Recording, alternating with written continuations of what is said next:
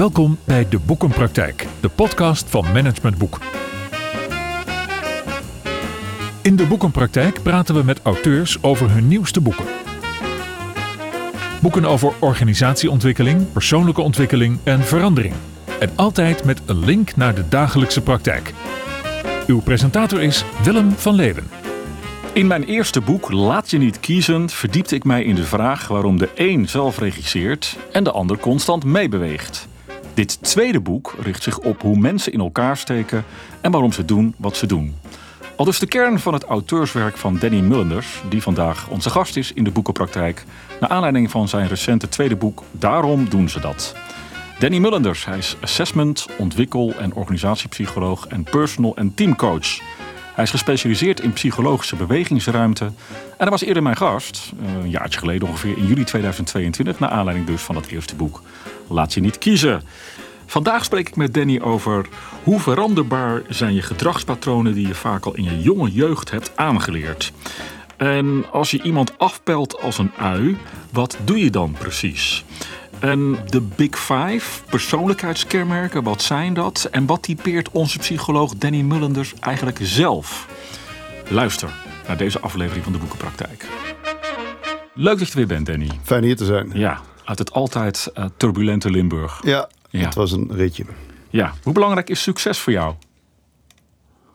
Ik zou heel graag zeggen niet belangrijk, maar het is het wel. Ja? Ja. Waarom?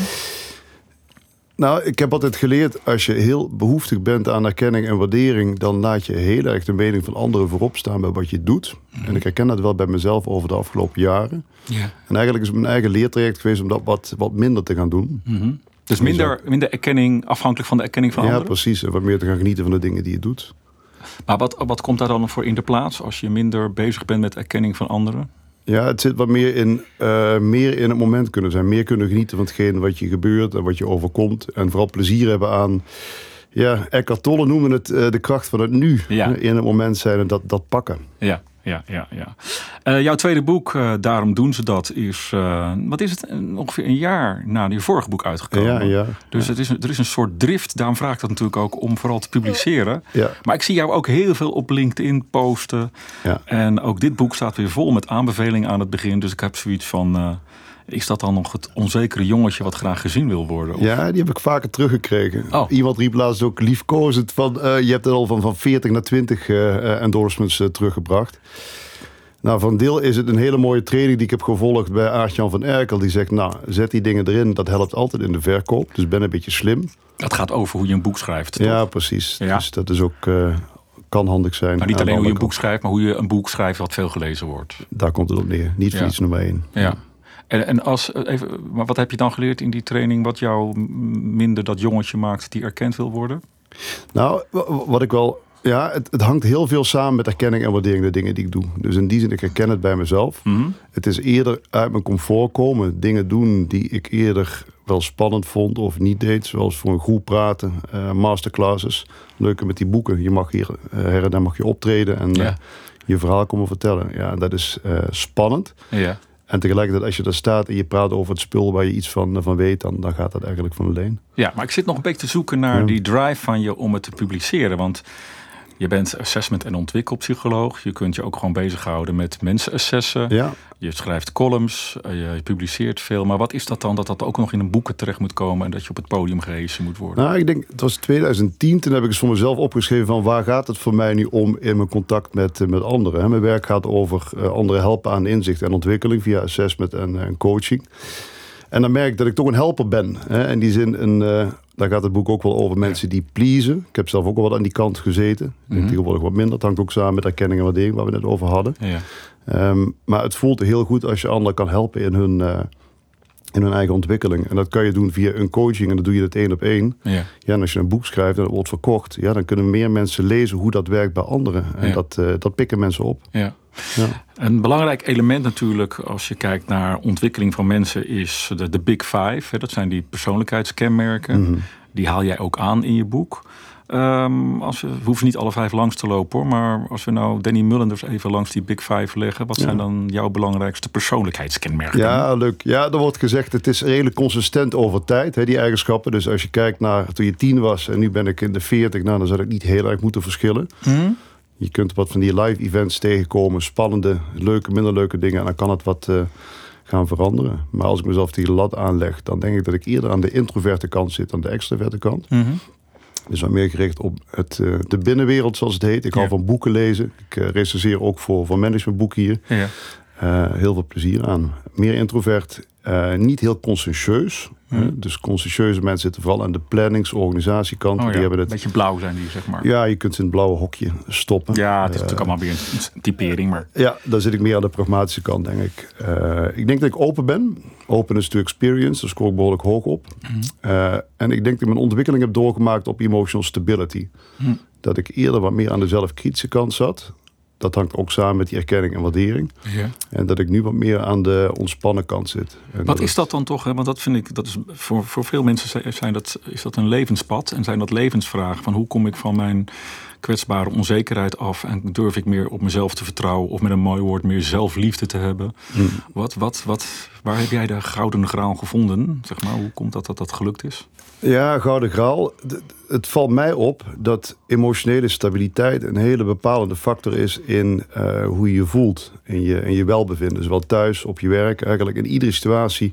Als je te veel aan instabiliteit in je hebt, dan, uh, ja, dan werkt dat niet. Dan kan dat echt tegen je werken. Uh, ik kom dat vaker in coachings tegen. Dus mensen die doorschieten in zelfkritiek, want dat hangt er Ja. samen. Ja. De lat ligt altijd hoog, het moet altijd beter, het is nooit goed genoeg. Mhm. Die kunnen heel lastig genieten van het hier en nu, waar we het net ook over Ja, hadden. ja. Die zitten vooral te denken aan, ah shit, ik moet nog dat gaan doen.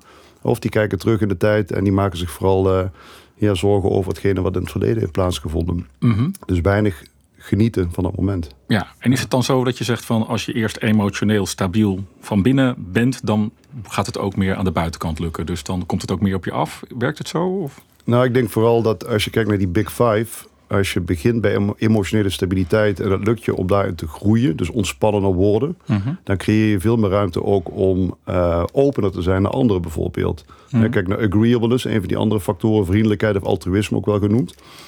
Ik ben ervan overtuigd dat als je goed in je vel zit, dat het makkelijker is om je ook te verdiepen of te verplaatsen in anderen. Je creëert meer ruimte voor jezelf. Ja. ja. Um, en dat geldt dus ook voor openness to experience, hè, dus creativiteit, nieuwsgierigheid. Op het moment dat je lekker in je vel zit, is het makkelijker om je open te stellen voor nieuwe ervaringen, nieuwe ja. situaties. Ja. Dit tweede boek gaat over, of richt zich op hoe mensen in elkaar steken en waarom ze doen wat ze doen. Hoe steken mensen in elkaar? Ja, dat is een grote vraag. Ja. Ja, ja mag ik die hier in één zin proberen te beantwoorden? Nou, wat, wat, ik, wat ik, en dat haal ik een beetje uit de boeken, maar ook wel uit mijn praktijk. Um, als je het hebt over nature nurture, je kunt het hebben over wat zit er in me en waarmee kom ik op deze planeet, hè, waarmee word ik geboren. Ja. En wat zijn de omgevingsinvloeden die iets met mij doen in mijn gedrag, waardoor ik ontwikkel en, en verander. Ja. Er zijn behoorlijk wat studies naar gedaan, uh, ook tweelingstudies. En daar zie je dat, en het is heel zwart wat ik nu zeg, de helft van je eigenschappen, nou, die haal je uit uh, je genen. En de andere helft pakweg haal je uit. Uh, ja, is dat zo verdeeld qua percentage? Of het is een beetje afhankelijk van welke eigenschap. Uh, maar als je kijkt naar één eigen tweelingen, hè, die gescheiden zijn bij geboorte en vervolgens weer samenkomen. Uh, en je legt dan de eigenschappen van die mensen naast elkaar. Dan zie je dat de helft ongeveer erfelijk bepaald is. Ja, ja. ja. Oké, okay, dus, dus de helft komt ook gewoon door wat we ons allemaal aanleren tijdens die nurture-opvoeding. Dus. Bewust, onbewust. Ja, ja, ja. ja, ja, ja. En, en oké, okay, en dan weet ik dat. En uh, daar zitten heel veel zaken in, wat we dan met een mooi woord samenvatten als conditionering, die maken dat je nou in je volwassen leven nog steeds last hebt van dingen die eigenlijk in je kindertijd zijn ontstaan. Precies. En dan, zeg maar, hoe kan ik dat dan, ja, hoe kan ik dat dan veranderen? Als je het wil veranderen, maar dat vraagt zelfbewustzijn. Ja. Stap 1. Hè? Ja, dat de, is denk de, ik al het allerbelangrijkste. Ja, er lopen onze- ook heel veel blinde mensen rond die dat niet weten, denk ik. Ja, ja. en dan kun je de wereldverbeteraar zijn als coach of als medemensen. Denken van, oh, je moet iets veranderen. Ja, zo werkt het niet. Nee. Ik heb wel vaak gezien, ook in de werksituatie, dat als mensen ergens tegenaan lopen, dat ze door hun omgeving erop gewezen gaan worden. Hè, door een leidinggevende, door een collega die zegt van, ah jongen, in dat en dat gesprek kwam je niet goed uit de verf. Of je was wel een hele grote hork naar die ander toe. Mhm. Dat is vaak stap 1. En dan begint het bij... eh, Ja, de meeste mensen zelf. gaan zich dan in eerste instantie verdedigen, toch? Die willen die kritiek niet horen en die denken van, eh, Hè, we hebben vaak een positiever zelfbeeld dan, dan, dan dat onze, omge onze omgeving ons toedicht. Ja, Dus ja. die gaan dan in de verdediging en dan schuift al die kritiek gewoon weer van die glijbaan van je rug af. Eh, dat kan. Als ik kijk als eh, in een assessment bijvoorbeeld, waarin ik mensen ook test op eh, geschiktheid voor banen, dan vind ik het zelf wel heel erg leuk om naast iemand te gaan zitten en niet de witte doktersjas aan te trekken en te zeggen van ik weet wel hoe jij aan elkaar zit. En wat mij dan opvalt in het interview, als ik op het eerste moment denk van ah, die is wel heel introvert en er wordt weinig gezegd door die persoon. Ja. En het andere moment zegt die persoon tegen mij: Nou, ik ben wel super extravert. Hè? Ik ben overal de shining light of the party en dit ben ik. Ja, dat ik die schijnbare tegenstrijdigheid, want het is geen absolute. Hè? Ik zie iets, ik denk iets, ik voel iets, dat ik dat terugleg. Ja. En het is ook wel de toon eh, die muziek maakt. Dus de manier waarop je dat doet is vaak bepalend voor pakt iemand dat of pakt iemand Ja. dat niet. En moet ellende dan groot genoeg zijn bij iemand om eraan te willen werken? Ik denk dat het wel vaak zo werkt. Ja. Dus dat je ergens wel eh, tegen dingen aan moet lopen. Wil jij iets aan jezelf eh, ontwikkelen of, eh, of veranderen? Ehm, Dus dat is ook het moment dat ze bij jou de deur binnenstappen. Ja, nou als je kijkt naar wat we hadden over die Big Five. Vaak zie ik, dat heb ik ook ergens in mijn boek beschreven, dat als mensen starten aan hun carrière, ehm, dat een lage score op emotionele stabiliteit en een hoge score op conscientieusheid, dat dat heel goed kan werken. Hè, want dan ben je heel alert, heel gericht op wat moet gebeuren en je doet het heel erg goed. Ja, je voldoet aan de vraag uit je omgeving op dat moment. Ja. En vervolgens kom je op een stoel terecht waarin veel meer gevraagd wordt om effectief om te gaan met onduidelijkheid en onzekerheid. Ja. Ja, dan ga je, want dan heb je behoefte aan grip en controle. Je wil alles vasthouden.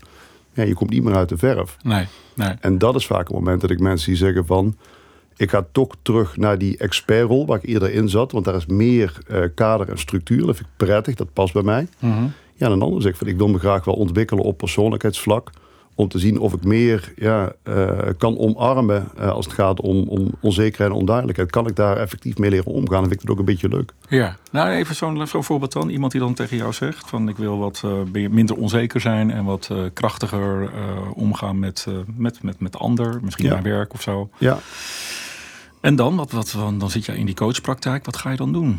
Ja, als je het een beetje klinisch bekijkt, voor mij zit er dan wel een stap voor. En dan pak ik een stuk assessment erbij. En dan wil ik graag ook wel heel goed weten hoe zit iemand structureel, fundamenteel in elkaar. Dus onder het oppervlak en niet alleen maar het gedrag dat je ziet.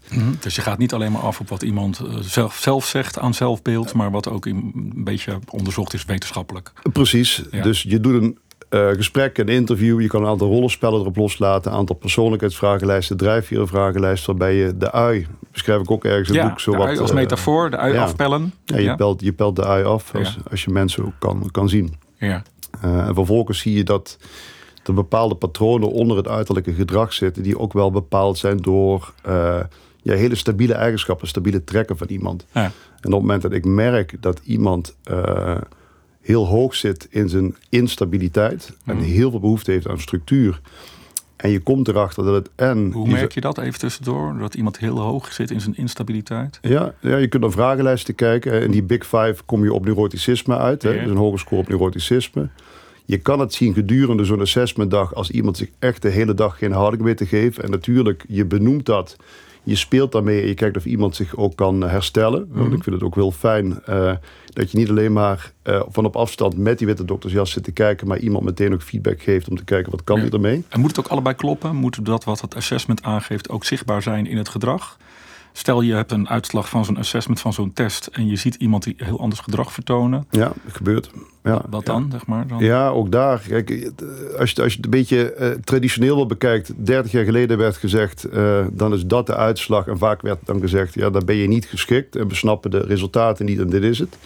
Wat voor mij veel beter werkt, is dat open met die ander bespreken. Ik zie je dit doen. Dit Oh ja. geven die vragenlijsten aan. Ja, denk maar eens mee. Help me maar. Oh eens. ja. Participerende eh, observatie zou je het ja. kunnen noemen. Ja, het is een beetje co-creatie als het gaat om het probleem inzichtelijk maken. Ja, en wat daarbij mij ook wel opvalt is als je dat doet en de ander voelt dat hij ook de ruimte en de kans heeft om mee te doen in hopelijk dat hij het ziet als een spel en ook wel niet te serieus. Ik snap het gaat vaak om een baan, maar als je daar relaxed in kan zitten, dan kan je ook meer van jezelf laten zien. Mhm. Ja, dan geeft dat mij het voordeel dat ik iemand meer beter leer kennen. Ja, de ander heeft hopelijk het gevoel dat ook echt wel zichzelf heeft kunnen laten zien. Ja. Stelling 1. Nou, je weet het, eh, je kent het spel, zeg maar. We gooien wat stellingen tussendoor en eh, graag een eerste reactie eh, of je het ermee eens bent of niet. Want we zitten nog steeds even in die coachruimte bij jou. En daar gaat deze eerste stelling over. De kern is dat je leert te leven met de effecten van je conditionering in plaats van dat je dat daadwerkelijk kunt veranderen. Oneens. Oh. Nou, hoe veranderen we dan die conditionering? Die man bijvoorbeeld instabiel, uh, zoals hij dat emotioneel instabiel is.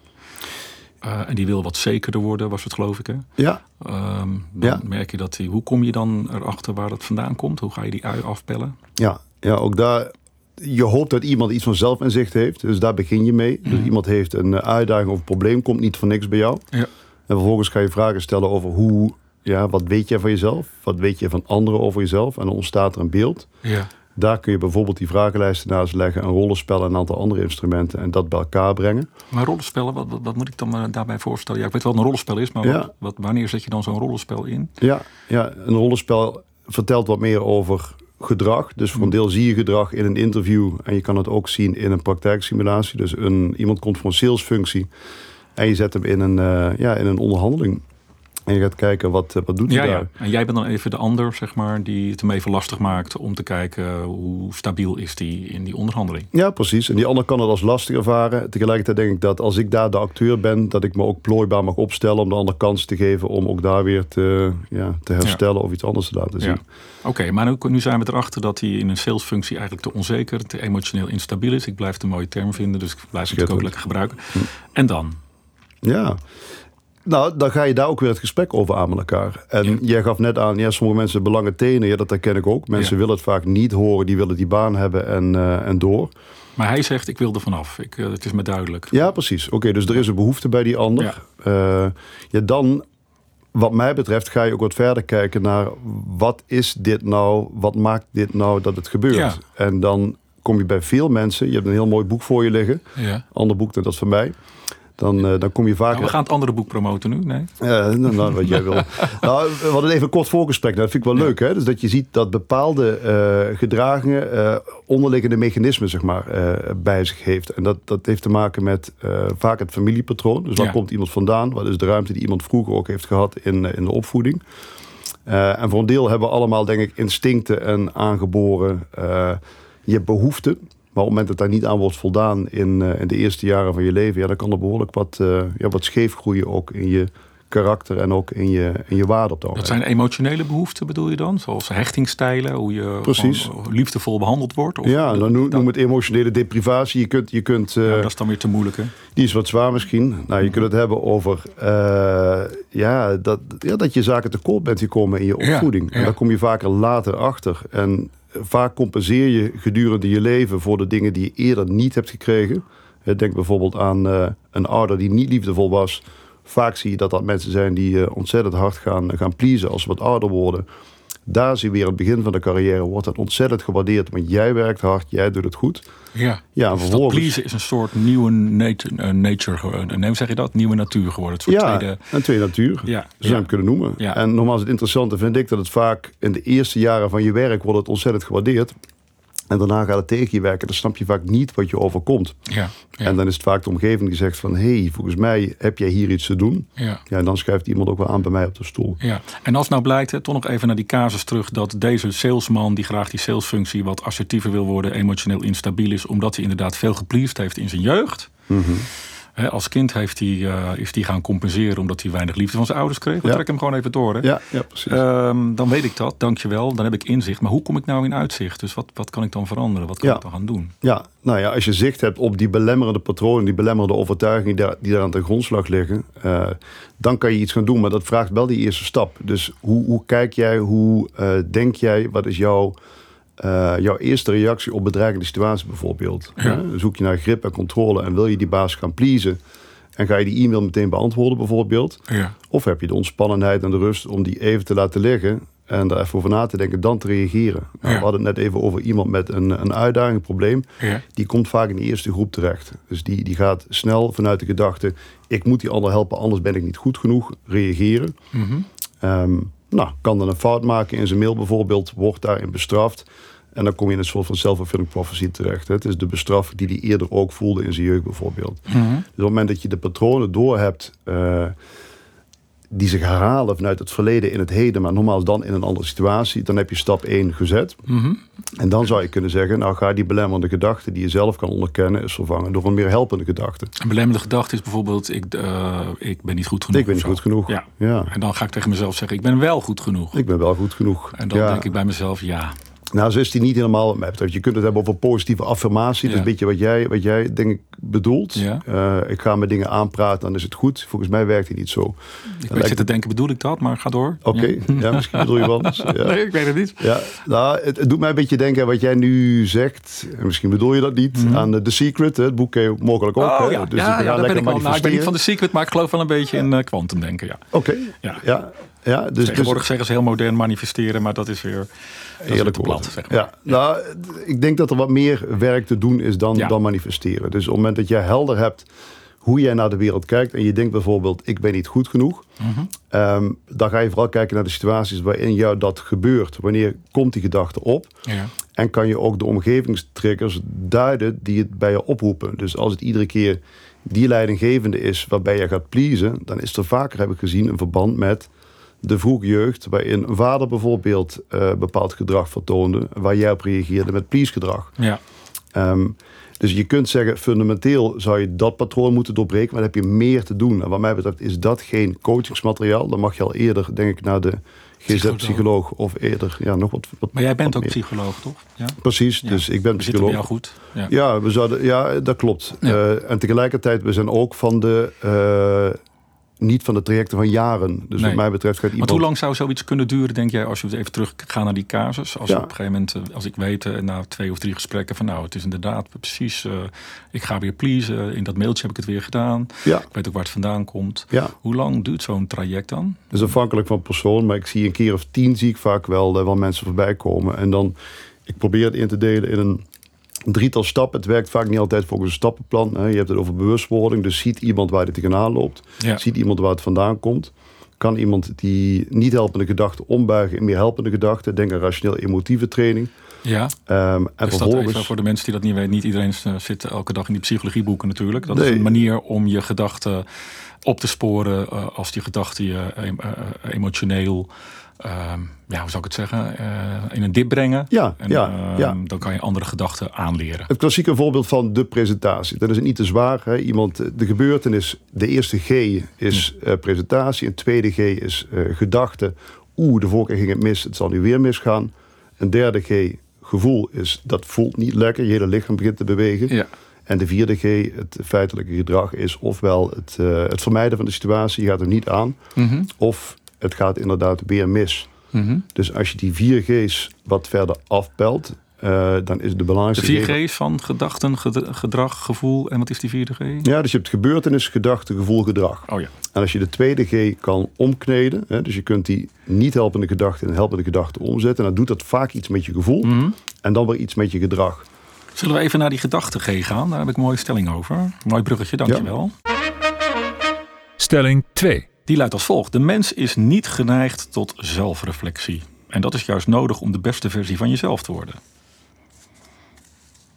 Dat is een pittige. Ja, vond ik ook. Maak het je ook niet makkelijk. Ik ben het hiermee eens. Dus onze natuurlijke neiging is niet om op onszelf te reflecteren. Onze natuurlijke neiging, als je het helemaal afpelt, evolutionair ook, is om, om voor te bestaan. En waar- ja, ik wou het zeggen, waarom is dat dan? Waarom is, de, is het, het op jezelf reflecteren, eh, dat helpt niet in het voortbestaan? Oh, dat zal zeker wel helpen. Maar het is iets wat en heel laat in onze evolutie pas eh, een, een functie is geworden die meerwaarde heeft gekregen. Eerder Mhm. zaten we toch op het, eh, het reptiele brein dat eh, ervoor zorgde dat we gingen vechten, vluchten of, of bevriezen. Ja. Ja, daarna kwamen we op een, eh, eh, een, een, een limbisch systeem uit. Hè, dus een, een tweede set hersenen zou je kunnen zeggen, de volgende laag, waarin we meer hebben geleerd ook om ons te verhouden tot anderen. ja. En de derde laag, ja, het, het, het mensenbrein zou je kunnen zeggen, dat heeft meer te maken met, ehm, ja, kunnen we onze intelligentie ook goed inzetten om in situaties eh, de slimme dingen te doen en analytisch eh, te Meer het cognitieve stukje wat Het we- cognitieve stuk, ja, die Ja, ligt er ja, bovenop. en Daar... daar zit die reflectie natuurlijk ook. zit hij veel meer dan in die eerste twee, dat klopt. Ja. Ga je, stop jij ook met, met met coachen als je merkt dat mensen onvoldoende op zichzelf kunnen of willen reflecteren? Ja. Ja, zeg je ook, uh, ja, kan ja. jou niet helpen. Nou, je kunt op dat punt uitkomen. En heel praktisch, uh, het is me ook wel eens opgevallen, en dat zegt ook iets over mij, ik leer ook dat een, uh, een leidinggevende zegt, zou je Jantje Pietjes een keer willen helpen? Of Truusje, doet ook mee. Oh ja, um, wordt hij gestuurd. Dan wordt hij gestuurd, ja. ja. En dan het liefste heb ik het eerste gesprek met ons drieën. Hè, leidinggevende, medewerker en ik. Om te kijken van wat zien we met z'n drieën hier gebeuren. En wat is het, het issue, de uitdaging. Ja. En soms ja, onder tijdsdruk kruip je toch uh, het eerste met uh, degene waar het om gaat uh, aan tafel. Ja.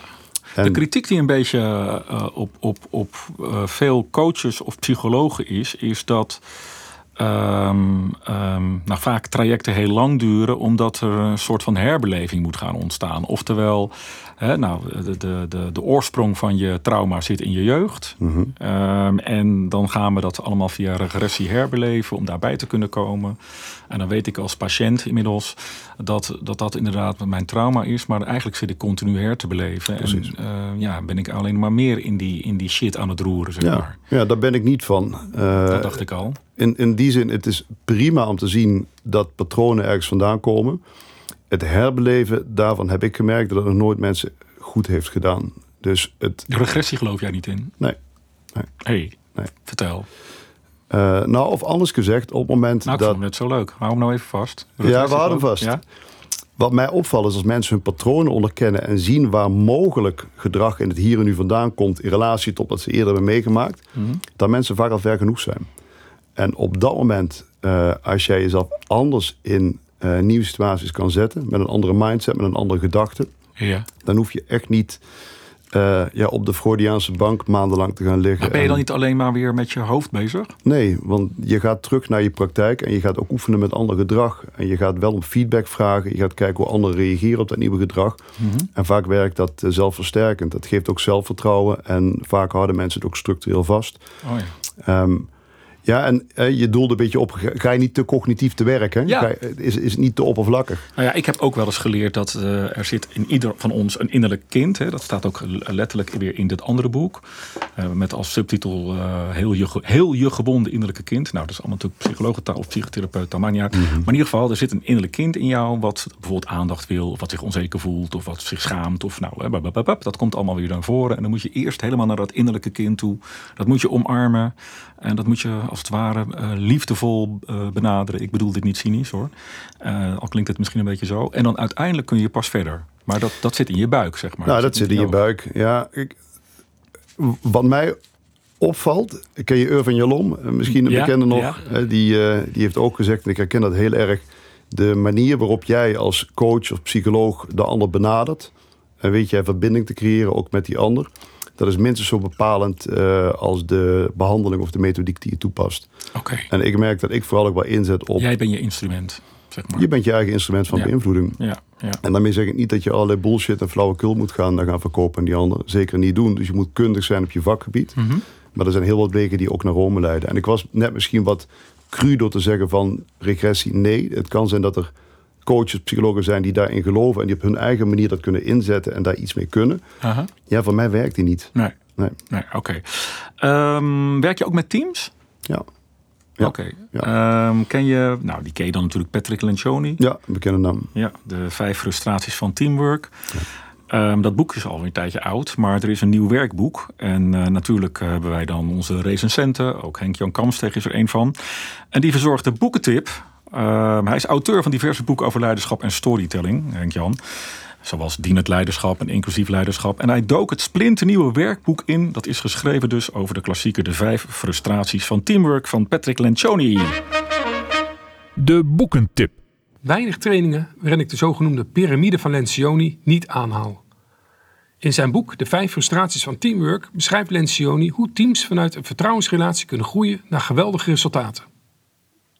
Om het teams en trainers nog gemakkelijker te maken, schreef Lencioni na het succes van zijn boek een aanvullend werkboek dat uitgeverij Business Contact onlangs vertaalde. Lencioni gaat hierin nog eens zorgvuldig door het model heen en geeft vervolgens praktische tips hoe de piramide samen te bewandelen. Los van het feit dat dit commercieel natuurlijk een slimme set van Lencioni is, is dit werkboek echt een waardevol extraatje voor bedrijven die het thema psychologische veiligheid mede door de huidige ontwikkelingen in de samenleving duidelijker op de agenda hebben staan. Uiteraard begint Lencioni met de basis van zijn piramide: vertrouwen. Geen eigenschap of kenmerk is belangrijker dan vertrouwen, zo stelt hij. Vertrouwen op basis van kwetsbaarheid is gebaseerd op het simpele en praktische gegeven dat mensen niet bang zijn om de waarheid over zichzelf toe te geven. Niet aan het soort bedrijfspolitiek te doen dat ten koste gaat van ieders tijd en energie en, wat belangrijker is, het behalen van resultaten hoogst onwaarschijnlijk maakt. Zonder het zo te noemen, heeft Lencioni het natuurlijk gewoon over psychologische veiligheid. Een term die terecht in steeds meer leiderschapsboeken opduikt. Nu klinkt bovenstaande misschien soft en zweverig, maar zoals de piramide al aangeeft, is dit het zeker niet. Uiteindelijk gaat het om het groeien en de resultaten. En hiervoor is het nu eenmaal belangrijk dat we elkaar beter leren kennen. Of, zoals Brené Brown in haar boek De kracht van kwetsbaarheid schrijft, is dit niet soft, maar vraagt het juist veel moed van de leidinggevende.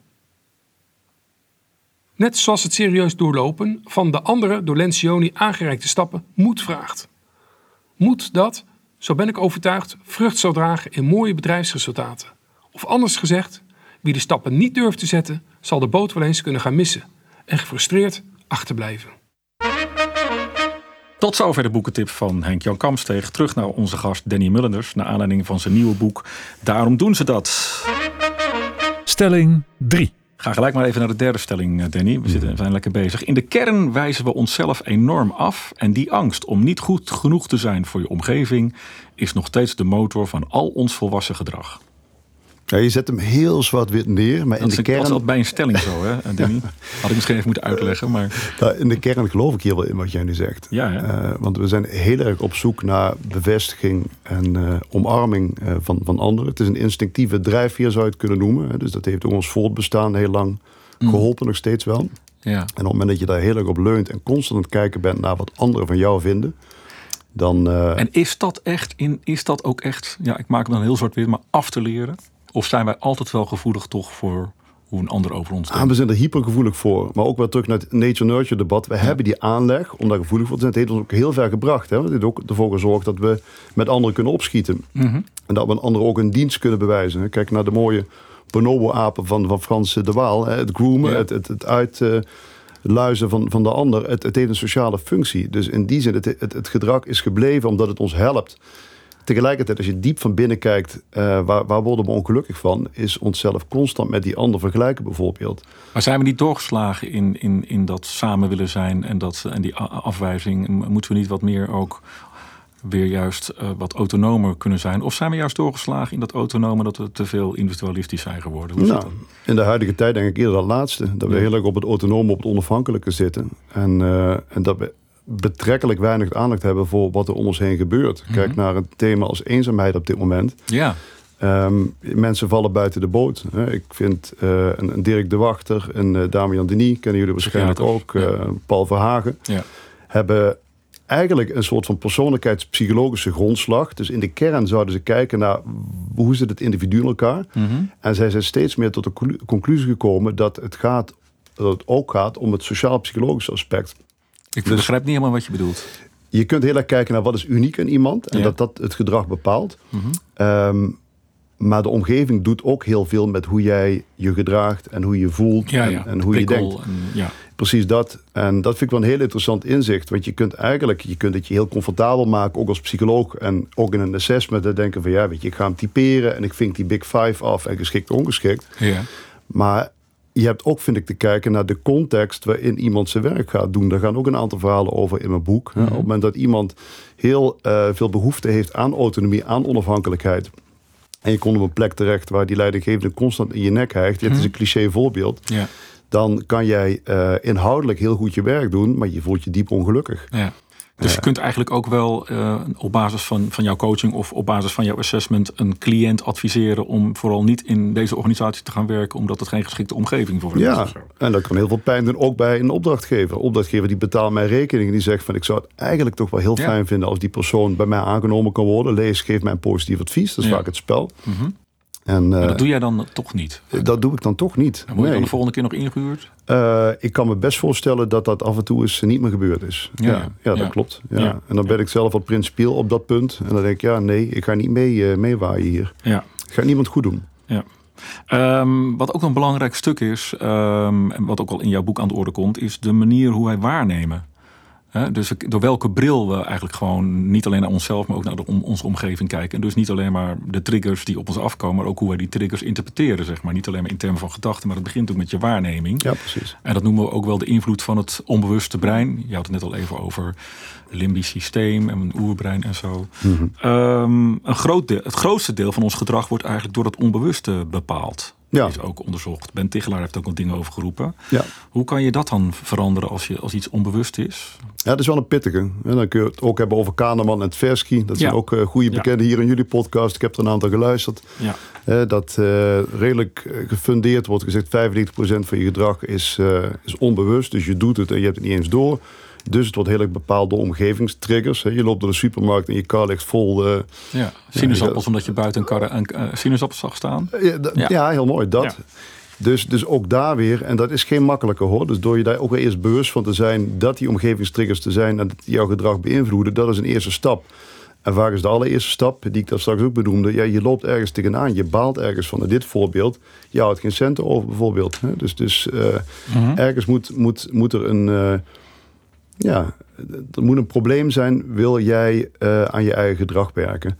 Als je dit koppelt aan de werksituatie, want dat vind ik vaak nog wel een ingewikkelde, een, een uitdaging. Dan heeft iemand behoorlijk eh, geleerd in de coaching. Hè, die heeft geleerd om assertiever te worden, om meer Ja. eh, op de strepen te staan. Het is eindelijk Eh, gelukt. Ja? Het is eindelijk gelukt. Hè? We hebben een goed rollenspel gedaan en dan krijgt iemand een vinkje, weet je dat? ja, ja, het is goed gegaan. Dat, ja, en je hebt je diploma en dat. En vervolgens komt iemand weer terug en ja, daar is die, die collega weer of daar is die leidinggevende weer. Ja, en dan. Ja. Dus het is ook echt van belang dat je in zo'n coaching, in zo'n ontwikkeltraject, het niet te theoretisch, niet te abstract houdt, maar heel snel al iemand laten teruggaan naar de werksituatie en daar, daar laten oefenen met dat andere gedrag. En Ja. specifiek met de mensen die een soort van trigger zijn, ja. daar, daar eh, de gesprekken mee aangaan. Ja, oké. Ik las jouw boek en ik dacht, het is eigenlijk gewoon natuurlijk een verzameling van columns, toch? Is dat ook daadwerkelijk zo of niet? Ja, dat is het. Ja, want het is eigenlijk van de ene voorbeeld eh, naar het andere voorbeeld. Hè. Jij schrijft ook voor op je op de voorpagina. Kijk mee over de schouder van een psycholoog. Ja. Ehm, ik, ik, wat ik een beetje miste was eh, de oplossing, zeg maar. Dus ik vond het heel erg beschrijvend. En ik krijg dan eh, allemaal mensen te, te, te, te lezen die van alles mankeren en hoe jij ermee aan de slag gaat. Maar ik, ik heb geen oplossing gehoord, gelezen, moet ik zeggen. Hoe komt dat? Herken je dat? Dat heeft twee kanten wat mij betreft. Enerzijds, ik hou er niet van om de how-to-lijstjes aan mensen voor te leggen. En te zeggen, zo moet het. Dat, dat past niet bij mij. Dan werd ik meer een en-en-denker. Lambert Kamphuis heeft het dan over perspectivistisch lenig zijn. Dus Ja. ik vind het leuk om perspectieven aan te reiken. En tegelijkertijd, ja, ga zelf op zoek. Ik heb een behoorlijke lijst met literatuur eh, achterin geplakt. Ja. En ja, ga het zelf doen. Ja. Ja, en aan de andere kant. ehm, maar eigenlijk is het ook een beetje dat eerste punt. Ik, ik zou er zelf van balen op het moment dat ik een, een, een boek lees. en ik krijg op pagina 2 te horen hoe ik mijn leven moet, moet leiden. Nee, heb- maar het kan natuurlijk ook, ja. dat klinkt wel heel directief, maar je kunt ook een soort van, daar hadden wij het ook even in het voorgesprek al natuurlijk al even over. Je kunt ook een soort werkboekje van maken. Dat, dat ik bijvoorbeeld, eh, als ik John de programmamanager lees, dat ik dat herken. Dat ik denk, oh, hoe kan, het, maar hoe kan ik dat dan, behalve dat ik het herken als lezer. Hoe, ja, ik heb dat ook, zeg maar. Ja. Ik heb dat bijna bij alles, dus eh, ik ben heel complex. Maar hoe, hoe, kan je dat dan, hoe kan ik dat dan oplossen? Dat er een soort werkboekje opdrachtjes. Of, Ja. eh, want het, ook al die, al die schemaatjes met, met wat je allemaal behandelt. eh, kernkwaliteit, eh, de vijf F'en. Nou ja, al die kadertjes, dat is allemaal heel mooi. Dus ik krijg bijna alle tools aangereikt waar je wat mee kan. Maar dan denk ik ook van, ja, ik heb nu een hele menukaart. Ja. Maar kun je het ook concreet maken en toepassen op, op mijn, mijn issue, zeg maar. Ja. Als lezer. Nou, dat zou een derde boek kunnen zijn. Maar, maar serieus. wat mij ook wel helpt hier is als psycholoog een boek schrijven. En dat degene die het boek leest denkt van... ja, dat is interessant, daar wil ik wat mee. En dat iemand niet al alles voorgekoud krijgt... maar wel de telefoon pakt en toch ook mij gaat bellen. en Oh, nu, ja. nu klap ik even uit de school. Ja, nee, heel graag. Eh, ik, vind, ik vind het ook wel heel erg leuk als een boek leidt tot werk bij. ACT. ja, ja, ja. Ehm, Is dat ook gebeurd al? Merk je ook dat mensen... ja, het werkt wonderbaarlijk goed. Ja? Eh, dus coachingsopdrachten nemen toe. Eh assessmentopdrachten ook. In verhoudingen wat, eh, wat minder. Maar de twee boeken gaan ook wel vooral over ontwikkelsituaties. En dat koppelen mensen aan, eh, aan coaching. Hm. Uh, dus mensen raken nieuwsgierig. Dus eigenlijk en, zeg jij van lees het boek en word dan nieuwsgierig. En voor de oplossing kom je naar mij. Het is eigenlijk allemaal gewoon RTL 4 commercials. Nou ja, weet je, je zo, zo, kun je, zo kun je hem zien. Weet je, ja. ik, ik, ik, heb in eerdere podcasts geluisterd, had je het over nieuwsgierigheid met degene ja. die aan tafel zat. Ik vind het een fantastisch thema. Dus ik hou ervan als mensen open zijn, nieuwsgierig zijn. En Mooi. Het, ja, weet je, als ik de oplossing ga geven, dan, dan tik ik het dicht. En, en ja, Ja. voor mij hoeft dat niet. Ik had ook in mijn eindtekstje staan in de afronding, maar die geef ik dan nu alvast. Hartelijk dank voor je deelname aan de aflevering, bla bla bla. Danny, je pleidooi voor meer nieuwsgierigheid naar de intentie van mensen spreekt me aan. Nou, Nou, hey, die krijg je klaar. van. Wat is de, dan toch even misschien moraal, of wat is de belangrijkste les van dit boek? Wat, wat is de missie van dit boek, of, maar voor de lezer? Ja, dat is echt verdiep je in die ander en ga niet af op eerste indrukken. Ehm, dat valt me echt op in organisaties. Het, deels is het om. Ik, dat, ik heb werk, hè. Ik heb werk omdat mensen zich niet zoveel verplaatsen in anderen. Maar ik gun het de wereld dat op het moment dat wij snappen waarom die ander doet wat hij doet, wij daar een reactie op kunnen formuleren. En ik wil niet de grote wereldproblemen hier aan tafel gaan oplossen met die stelling. Mhm. Maar ik kan me zomaar voorstellen dat er heel wat wereldleiders zijn, dat als die door een andere bril zouden kijken. eh, Ja. En meer de dialoog aan zouden gaan. Ja, nou, welke wereldleider moet dit boek dan lezen? Wie gun jij dit boek? Ja, volgens mij, Poetin leeft geen Nederlands. eh, Nee. nee, ik heb geen Ik ken, vertaling. iemand- ik ken een. Russische dame die zou het kunnen vertalen. Dat zou kunnen. Zijn we rond? Denk het wel. Ja, dank je. Ja, vond je het fijn? Ik vond het heel leuk. Ja. Ik ook. Nou. Dankjewel, Danny Mullenders. Ehm, ehm, het, het is, het is echt mooi om eh, het boek te lezen en echt een, een kijkje te krijgen in jouw coachpraktijk, vind ik. Maar tegelijkertijd ook ontdek ik dat als je eh, mensen aan het afpellen bent, dat, dat, je ook, dat, je, dat je daarmee weet dat nieuwsgierigheid naar de intentie van mensen een heel belangrijk aspect eh, kan zijn in, in je leven. Niet alleen in je werkzame leven. Ik verwijs jou als luisteraar van deze podcast natuurlijk weer graag naar de volgende aflevering. We gaan gewoon weer eh, twee wekelijks eh, door na deze zomerstop. Ook spreken we dan weer met een auteur over zijn of haar opmerkelijk recent verschenen managementboek. En plotten we de strekking van dit boek op een actuele casus uit de praktijk. Rest mij je hartelijk te danken voor het beluisteren van deze podcast. Bij vragen, opmerkingen of suggesties, mail dat dan svp naar info.managementboek.nl. En je kunt je ook abonneren op deze podcast. Dan hoef je namelijk nooit meer een aflevering te missen. Nou, wie wil dat niet? Ga daarvoor naar managementboek.nl slash podcast. Tot zover de praktijk van boeken. Kijk voor meer afleveringen of een abonnement op de boekenpraktijk op managementboek.nl/slash podcast. Je vindt ons ook op Spotify, Apple Podcast, Google Podcast en Podimo. Hartelijk dank voor het luisteren en graag tot de volgende podcast.